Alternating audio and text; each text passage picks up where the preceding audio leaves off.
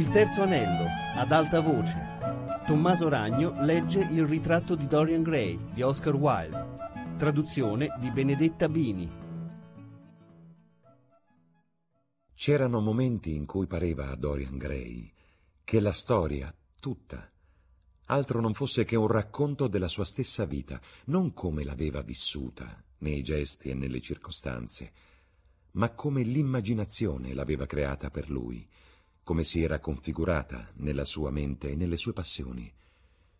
Sentiva di averle conosciute tutte, quelle strane, terribili figure che avevano traversato il palcoscenico del mondo rendendo tanto seducente il peccato e tanto raffinata la malvagità. Gli pareva che, in qualche modo misterioso, le loro vite fossero state le sue. Anche l'eroe di quel sublime romanzo che tanto aveva influenzato la sua vita conosceva questa curiosa fantasia.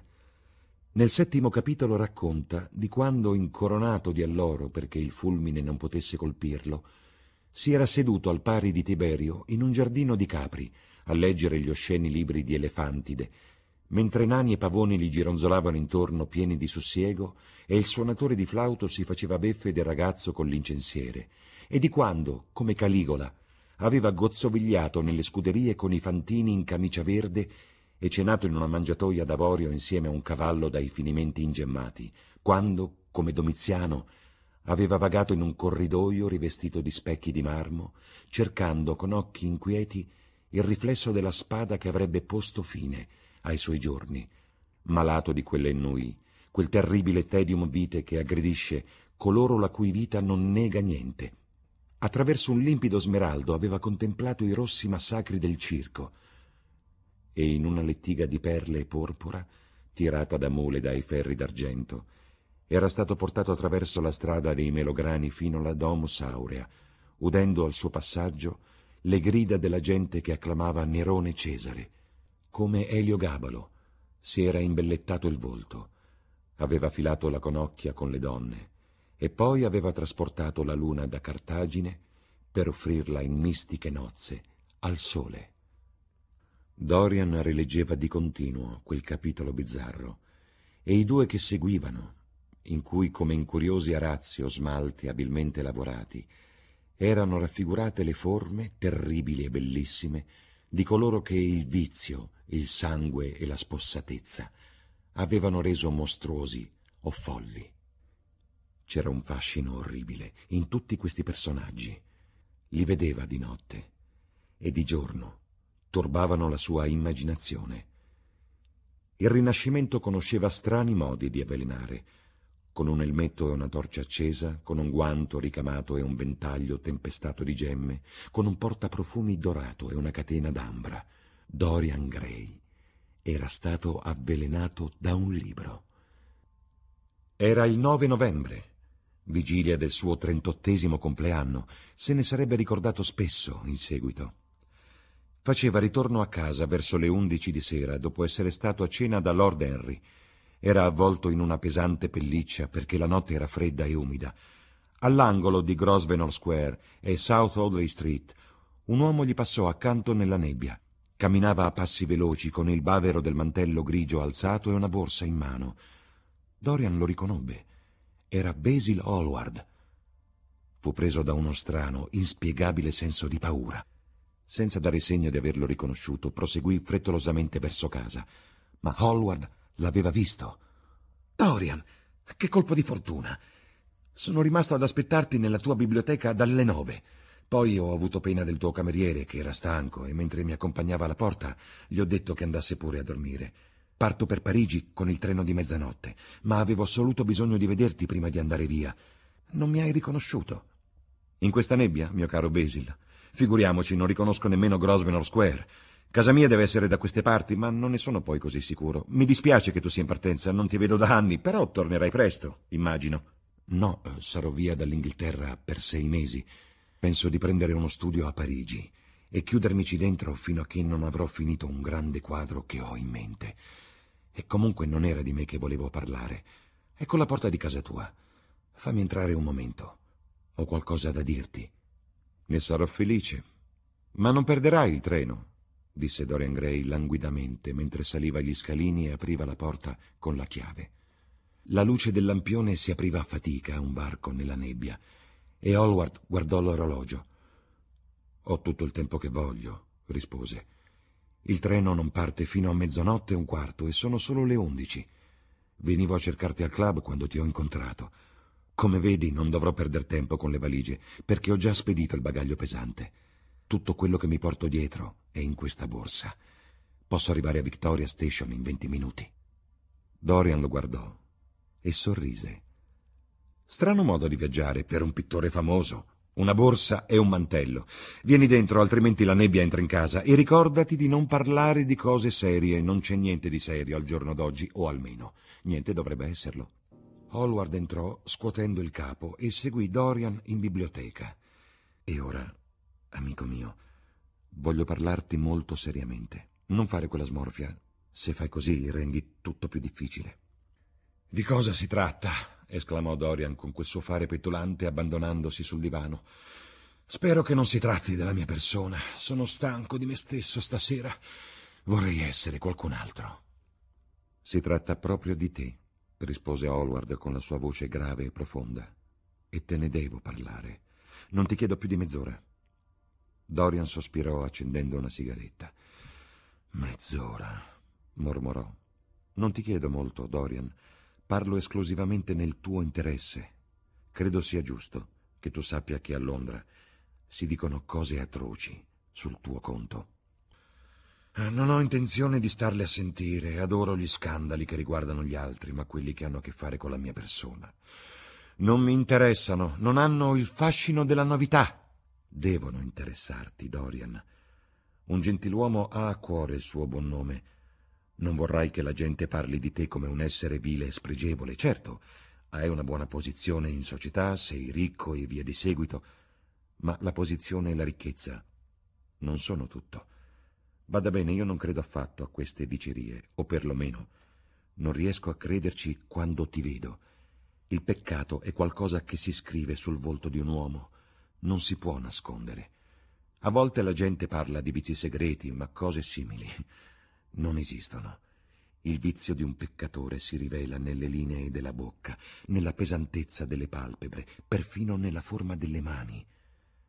L'anno scorso venne da me una persona, non voglio fare il nome, ma la conosci, a farsi fare il ritratto.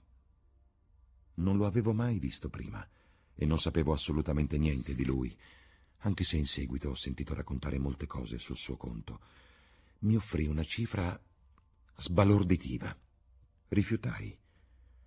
C'era qualcosa nella forma delle dita che mi ripugnava Ora so di aver avuto ragione in quello che avevo immaginato di lui. La sua è una vita ignobile, ma tu, Dorian, con il tuo volto acceso, puro, innocente e la tua splendida gioventù incontaminata, non riesco a pensare niente contro di te. Dorian, perché una persona come il duca di Berwick si alza e se ne va quando entri nella sala di un club? Un tempo eri amico di Lord Staveley. L'ho incontrato a un pranzo la settimana scorsa. Durante la conversazione è stato fatto il tuo nome a proposito delle miniature che hai prestato per la mostra alla Dudley. Staveley ha fatto una smorfia e ha detto che anche se avevi un gusto raffinato, eri una persona da non presentare a una ragazza per bene e da non lasciare da solo con una donna onesta. Io gli ho chiesto cosa intendesse dire, ricordandogli che ero tuo amico. Me lo ha detto. Me lo ha detto davanti a tutti. È stato terribile. Perché esserti amico è così fatale alle persone giovani? C'è stato quel povero ragazzo delle guardie che si è ucciso. Eri suo grande amico. C'è stato Sir Harry Ashton, costretto a lasciare l'Inghilterra con un nome disonorato. Eravate inseparabili. E Adrian Singleton, che ha fatto quella fine terribile, è l'unico figlio di Lady Kent e la sua carriera rovinata. Ho incontrato suo padre ieri in St. James Street, un uomo distrutto dalla vergogna e dal dolore, e il giovane duca di Perth. Che vita fa adesso? Quale gentiluomo vorrebbe avere a che fare con lui? Basta, Basil. Parli di cose di cui non sai niente, disse Dorian Gray mordendosi il labbro e con una nota di infinito disprezzo nella voce. Mi chiedi perché Berwick lascia una stanza quando entro io? È perché so tutto della sua vita, non perché lui sappia qualche cosa della mia. Con il sangue che gli scorre nelle vene, come potrebbe avere un passato senza ombre? Mi chiedi di Henry Ashton e del giovane Perth. Sono stato io a insegnare all'uno i vizi e all'altro la depravazione? E se quell'idiota del figlio di Kent prende in moglie una che batte il marciapiede? La cosa mi riguarda, forse? Se Adrian Singleton firma una cambiale col nome di un amico, sono forse io, il suo tutore? So bene come la gente chiacchiera in questo paese. I borghesi sciorinano pregiudizi morali davanti a volgari tavole imbandite e mormorano di quelle che chiamano le dissolutezze delle classi superiori per darsi l'aria di fare parte del gran mondo e di essere intimi delle persone che calunniano. Da noi basta che un uomo abbia cervello e si distingua dagli altri perché la lingua dei mediocri gli si scateni contro. E che tipo di vita conducono queste persone che posano a moralisti? Amico mio, dimentichi che siamo nella patria degli ipocriti. Dorian, esclamò Basil Hallward, non è questo il problema. L'Inghilterra ha i suoi difetti, lo so bene, e la società inglese è fradicia. Proprio per questo voglio che tu mantenga la tua purezza, e ciò non è accaduto. Abbiamo il diritto di giudicare un uomo dall'influenza che esercita sui suoi amici. I tuoi sembrano perdere ogni senso di onore, di bontà, di purezza. Hai instillato in loro un folle desiderio del piacere. Sono sprofondati nel baratro e tu ce li hai condotti. Sì, sei stato tu, con il sorriso sulle labbra, proprio come in questo momento. E c'è di peggio. Mi si raccontano cose di cui sembra impossibile dubitare. Lord Gloucester era uno dei miei amici più cari a Oxford. Mi ha fatto leggere una lettera che gli scrisse la moglie in fin di vita, sola nella sua villa di Mentone. Il tuo nome era coinvolto nella confessione più terribile che io abbia mai letto. Gli ho detto che era assurdo, che ti conoscevo intimamente, che eri assolutamente incapace di azioni del genere. Ti conoscevo, ma ti conosco davvero. Prima di rispondere, dovrei vedere la tua anima. Vedere la mia anima, mormorò Dorian Gray alzandosi dal divano, cereo in volto per il terrore. Sì, rispose gravemente Basil Hallward, con una profonda nota di tristezza nella voce. Vedere la tua anima. Ma solo Dio può farlo. Un'amara risata di scherno proruppe dalle labbra del giovane. La vedrai tu stesso, stasera, esclamò afferrando una lampada dal tavolo. Vieni? È opera tua. Perché non dovresti vederla? Poi, se lo desideri, puoi anche andare a raccontarlo al mondo. Nessuno ti crederebbe, ma se qualcuno ti credesse, non potrebbe chiamarmi di più. In ogni parola che gli usciva dalle labbra si agitava un delirio di superbia. Pestò i piedi a terra in quel suo modo fanciullesco e innocente. Provava una terribile gioia al pensiero che qualcun altro avrebbe diviso il suo segreto e che il pittore del ritratto, origine di tutta la sua vergogna, sarebbe stato ossessionato fino all'ultimo dei suoi giorni dal ricordo nauseante di ciò che aveva fatto. Sì, proseguì andandogli più vicino e guardandolo fisso negli occhi severi, ti mostrerò la mia anima. Vedrai ciò che credi che solo Dio possa vedere. Hallward ebbe un sussulto. Questa è blasfemia. Dorian, una smorfia di dolore contrasse il volto dell'artista. Tacque per un momento, sopraffatto da un violento senso di compassione. Dopotutto, che diritto aveva di spiare nella vita di Dorian Gray? Sto aspettando, Basil, disse il giovane con voce chiara e dura. Basil si voltò. Quello che ho da dire è questo, gridò.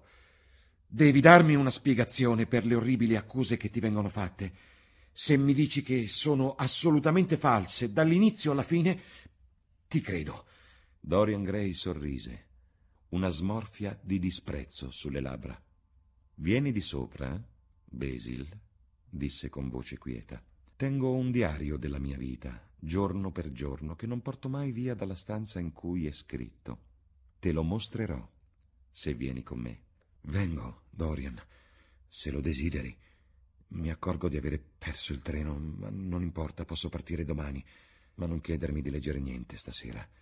Voglio solo una risposta chiara alla mia domanda. Ti sarà data di sopra. Non posso dartela qui. Dorian uscì dalla stanza e cominciò a salire le scale, seguito a breve distanza da Basil Hallward. Si muovevano senza rumore, come la gente tende a fare istintivamente di notte. La lampada proiettava ombre fantastiche sulla parete e sulle scale. Il vento che si era appena levato faceva scricchiolare le finestre. Arrivati all'ultimo piano, Dorian posò la lampada in terra e, presa di tasca la chiave, la infilò nella serratura. Sei l'unico uomo al mondo che è tenuto a sapere tutto di me. Hai avuto a che fare con la mia vita più di quanto immagini. E, raccolta la lampada, aprì la porta ed entrò nella stanza. Una ventata d'aria fredda li investì e la luce guizzò in una fiamma di cupo colore arancio.